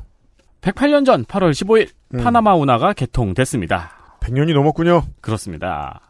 아, 믿을 수 없겠지만 파나마 운하와 관련된 이야기가 꽤 재밌어요. 좀 재밌게 좀 가르치지 세계사 시간에 재미 없었거든요. 아, 먼저 여기에 운하를 뚫자는 생각은 1500년대에 처음으로 있었어요. 저는 이제 93년에 했죠. 여기 운하를 뚫자 태양의 시대라 하면서 당연합니다. 그때 없었으니까요. 네. 근데 그때도 했던 거예요. 그렇죠. 어, 근데 그때는 시도도 못 했고요. 음. 1880년에 와서야 프랑스가 시도를 합니다. 음. 이걸 시도한 양반이 수에즈 운하를 개통한 페르디낭 드 마리 레셉스라는 양반이에요. 이미 수에즈 운하를 한번 해본 적이 있는. 네. 수에즈 운하를 성공적으로 개통을 해가지고 이 사람이 외교관이거든요. 음. 성공적으로 개통을 해가지고 이제 성공적인 삶을 살고 있던 사람이에요. 그렇군요. 근데 그러고 이제 자신 있게 이 파나마 운하를 시도했는데 음. 결과적으로는 10년 동안 돈만 쏟아붓고 실패했습니다. 아, 그때는 국정과제로 누가 도와주지도 않, 않았고, 그냥 자체적으로 엔젤 투자자 모아가지고 했나 보군요. 어, 어, 그 엔젤 투자 모으는 그 과정에 문제가 좀 있었어요. 음. 네, 네, 그래서 투자자 모으는 건 제일 어렵죠, 원래. 네. 이 수에즈 운하 개통으로 성공한 이 양반이 이 파나마 운하를 실패해서 망해가지고 음. 말년이 굉장히 비참해요. 그렇군요. 네, 이 파나마 운하 때문에 음. 그 쓸쓸하게 죽습니다. 음. 왜 망했느냐? 음. 일단 운하를 뚫어야 되는 이 구간이 산맥이에요. 산맥. 그래서 엄청나게 파야 되는데 그게 일단 힘들고 네. 더큰 문제는 말라리아였습니다. 말라리아. 지역이 말라리아 창궐 지역이거든요. 음. 게다가 정글이라 모기도 많잖아요. 그렇습니다. 인류가 눈치는 나쁘지 않은 종족이다 보니까 이게 모기 때문이라는 건 알았습니다. 이땐 몰랐어요. 이땐 몰랐습니다. 아 진짜? 네. 야 그럼 인생 어떻게 살아 무서워서? 그래서 2만 2천 그냥 그 동네 가면 죽는 거 아니야? 그래서 2만 2천 명이 죽었어요. 그럴만하죠. 2만 2천 명의 사망자만 내고 실패를 한 거죠. 아이고야. 어, 그 실패한 거를 1900년대 초 미국이 사업권을 삽니다. 음. 요 30년 사이에 인류가 알아낸 거예요. 그렇군요. 말라리아가 모기 때문이라는 걸. 네. 음. 그래서 모기 박멸에 최선을 다한 끝에 운하를 완성합니다. 음흠. 이 운하가 통과되는 방식이 되게 재밌어요. 음. 아까 산맥을 파다가 너무 어려웠다고 말씀드렸잖아요. 네. 그리고 양쪽 바다의 높이 차이도 굉장히 심하거든요. 맞습니다. 그래서 이걸 어떻게 통과하냐면은 계단식으로 배가 들어가서 이제 물을 가둬요. 댐처럼. 네. 그런 다음에 수위를 올리고 그렇죠. 또 앞으로 가서 물을 가두고 수위를 올리는 식으로 통과를 합니다. 그렇죠. 배는 아래에 있다가 위로 올라가고 네. 위로 있다가 아래로 내려가고 물로 만든 엘베입니다. 맞습니다. 이거 유튜브에서 찾아보시면은 통과하는 거 그냥 full 영상으로 멍하니 볼 수 있거든요. 되게 재밌어요. 우리가 이제 그 미국 파나마 시티 말고 파나마 문화 파나마 시티까지는 한국에 계시는 분들은 관광 갈 일이 없어요. 그렇죠. 실제로 보신 분들이 뭐 거기 계시는 청취자 여러분들 말고는 뭐 흔치 않을 거라고 생각합니다. 실제 전 지역이 여행 자제 구역입니다. 그 파나마 운하 레고도 있어요. 아 그래요? 네. 어, 없는 레고는 없지만 파나마는 뭐 아마 뭐 무역이나 건설 관련해서 일하시는 분들이 가보셨을래나? 아니고는 뭐 들르긴 쉽지 않은 곳이죠 여기서는. 무역하시는 분들은 파나마 운하를 통과하시는 분들이 많이 있었겠죠. 네, 우리나라 배도 통과를 많이 하니까. 그 영상에서 배 통과하잖아요. 음. 그 통과는 비용이 수천만에서 수억 정도예요. 그리고 이제 뭐 카리브해의 크루즈 같은 관광 상품들은 뭐 음. 종종 가시는 분들 계신데 보면 뭐 그 근처를 지나가는 상품들도 많더군요. 네. 아, 근데 문제는 이 파나마 운하가 지금은 파나마 공화국에 속해 있어요. 파나마. 공사할 때는 원래는 콜롬비아의 영토였습니다. 그래서 미국이 이거를 하면서 콜롬비아에 연세를 주고 이 운하를 100년간 빌리려고 했어요. 뭔가 깔새 같지만. 근데 콜롬비아에서 돈을 더 불렀죠. 음. 이 돈보다 더 달라. 음. 미국이 빡쳤어요. 그래서 어떻게 했을까? 네. 콜롬비아 내에 파나마 분리주의 세력에 접근을 합니다. 돈 아끼는 방법은 다양합니다. 파나마 독립 세력이 원래 있었다는 말도 있고 운하가 건설되면 이득을 보는 사람들 위주로 미국이 만들었다는 얘기도 있어요. 저희는 확인을 못 하겠습니다. 네. 아무튼 이 분리주의 세력에게 지원을 해주는가 싶더니 나중엔 지원이 아니라 아예 군대를 보내요, 직접. 직접 군대를 보내서 파나마를 독립시켜버려요. 네. 라틴 아메리카 전체가 이를 가는 이제 미국의 깡패짓 수많은 것들 중에 하나에 지나지 않는 사례입니다. 그렇습니다. 그래서 파나마 공화국이 생기고 미국은 파나마 정부에서 운하에 대한 전권을 다 가져갑니다. 예를 들어 뭐 이런 거죠. 유니버설 스튜디오가 일본에서 독립하는 거예요. 네. 미국 게 되는 거예요. 오사카 분리주의자들을 미국이 지원해서 근데 그 오사카 분리주의자가 원래 거기에 땅을 산 사람인지 아니면 그 동네 민족주의자인지 네. 이해를 할 수 없는 알 수는 없는 거예요. 그 예. 실제로는 섞여 있겠죠? 그렇죠. 네. 네. 그런 방식으로 이제 그 롯데월드를 독립시키는 겁니다. 대한민국에서. 네. 예. 잠, 잠실 주민들한테 뭐 뽐뿌를 막 넣어서. 그죠. 그리고 세수가 필요하니까 롯데마트를 같이 떼어줘가지고 네. 롯데월드랑 롯데마트가 독립을 하는 거죠. 어드벤처 공화국 해가지고. 예, 그 여권 내야 되고 네. 들어갈 때. 어, 아니면 롯데월드. 그 석촌호수에서 해전을 벌이겠죠. 독립하려고. 아니면 롯데월드에서 신바트의 모험만 독립하든가. 해전이 아니구나. 어, 여기에 아예 그리고 군대까지 주둔을 시키고 운하 근처 8km까지는 조차지로 만들어 버립니다. 조차지가 됩니다. 그러니까 남의 나라에 운하를 갖고 싶어서 아예 나라를 하나 만들어버린 거예요. 네, 미국이 그렇게 대단했습니다. 네. 이렇게 얘기하죠. 우리가 이제 저 임성 소장하고 러시아 얘기하고 우리는 우리의 역사가 있으니까 침략 전쟁을 벌이는 국가들이 괴뢰국을 만든다는 사실을 잘 알고 있잖아요. 그렇죠. 일본도 만주국을 만들었고 어, 우리나라 대통령도 만주 만주국군 출신들이 있잖아요. 네. 그리고 뭔가 침략 전쟁을 하고 싶을 때마다 러시아는 괴뢰국을 하나씩 세우더라라는 음. 이야기 말씀드렸죠. 근데 이제 미국의 정복 전쟁은 언제나 자본주의와 함께 했거든요. 자본주의를 퍼뜨리는 전쟁이었어요. 네. 그래서 돈 되는 곳에 괴뢰국을 세웁니다. 대표적인 사례입니다. 그래서 가만 보면 미국이 하는 일 보면 자본주의랑 민주주의가 잘 구분이 안 돼요. 네. 바로 그겁니다. 물론 이제 그러면 이제 파나마 파나마 지역의 주민들은 미국 덕분에 독립을 쟁취했는가라고 음. 보기도 어려운 게 어, 이 운하 가진 다음부터는 파나마의 독재자를 지원을 해요. 네, 그렇죠. 또 미국이 잘 하는 짓이죠. 왜냐? 민주주의가 들어서면 나중에 무슨 일이 생길지 알 수가 없거든요. 그렇죠. 네.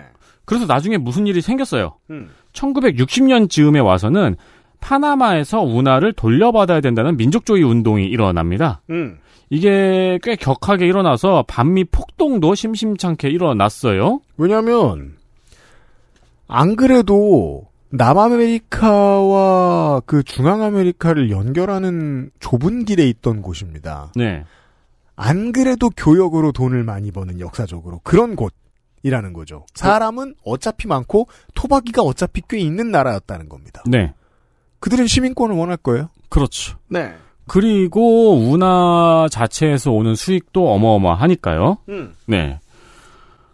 그래서 이제 막 폭동도 일어나고 여기 뭐 사망자도 생기고 이런저런 일들이 일어났습니다. 음. 이 과정에서 안 그래도 미국이 파나마 운하를 독식하고 있잖아요. 음. 온 세계가 얼마나 꼴보기 싫었겠어요? 당연합니다. 그래서 온 세계가 미국을 비난합니다. 음. 그 결과 1979년에 운하를 제외한 모든 지역을 반환했고요. 그렇습니다. 1999년엔 운하도 반환했습니다.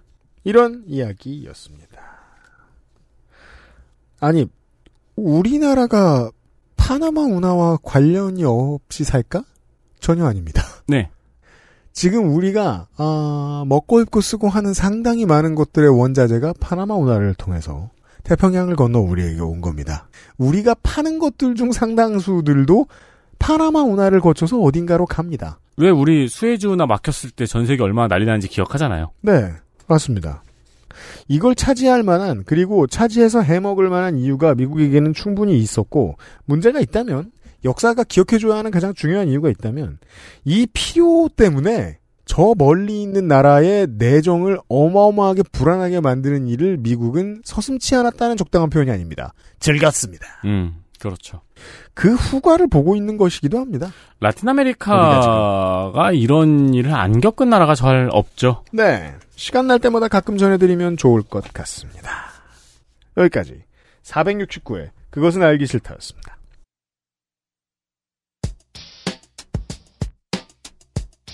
자, 다음 주 이 시간 오랜만에 좋게 된 땡땡땡이 준비되어 있습니다. 좋게 된 땡땡땡 시리즈가 준비되어 있습니다. 이번엔 누가 좋게 됐을까요? 그리고 이제 우리가 좋게 된 땡땡땡을 진행할 때 언제나 제가 주안점을 두는 게 있잖아요. 쟁의를 하고 권리를 찾을 때 실제로 뭐가 어려운가? 음, 어떻게 돌파하면 좋은가? 음. 최대한 가까이 들여다보려고 합니다. 쟁의를 할 때. 사람들이 와서 어떻게 똑같이 구는가? 아, 혹은 어떻게 도와주는가? 네. 이런 디테일들을 감상하시겠습니다. 쟁의해본 썰. 네. 아, 라이브. 네. 노동운동 실전 도우미 오랜만에 돌아옵니다. 그리고 토요일에는 홍소라 교수가 못다한 이야기를 마무리 짓고 원래 할래던 얘기까지 다 털어놓고 아, 할 말을 충분히 하고 떠나는 장면을 감상하시도록 하겠습니다. 후련한 기분으로. 그렇습니다. 470회에 다시 만나 뵙도록 하겠습니다. 부디 물 조심하시길 바라면서 네. 정말 여러 가지 의미를 담은 말씀입니다. 윤세민의 더 유승균 PD 물러갑니다. 그것은 알기 싫다였습니다. XSFM과 함께 해주셔서 오늘도 감사합니다. 감사합니다. XSFM입니다. I D W K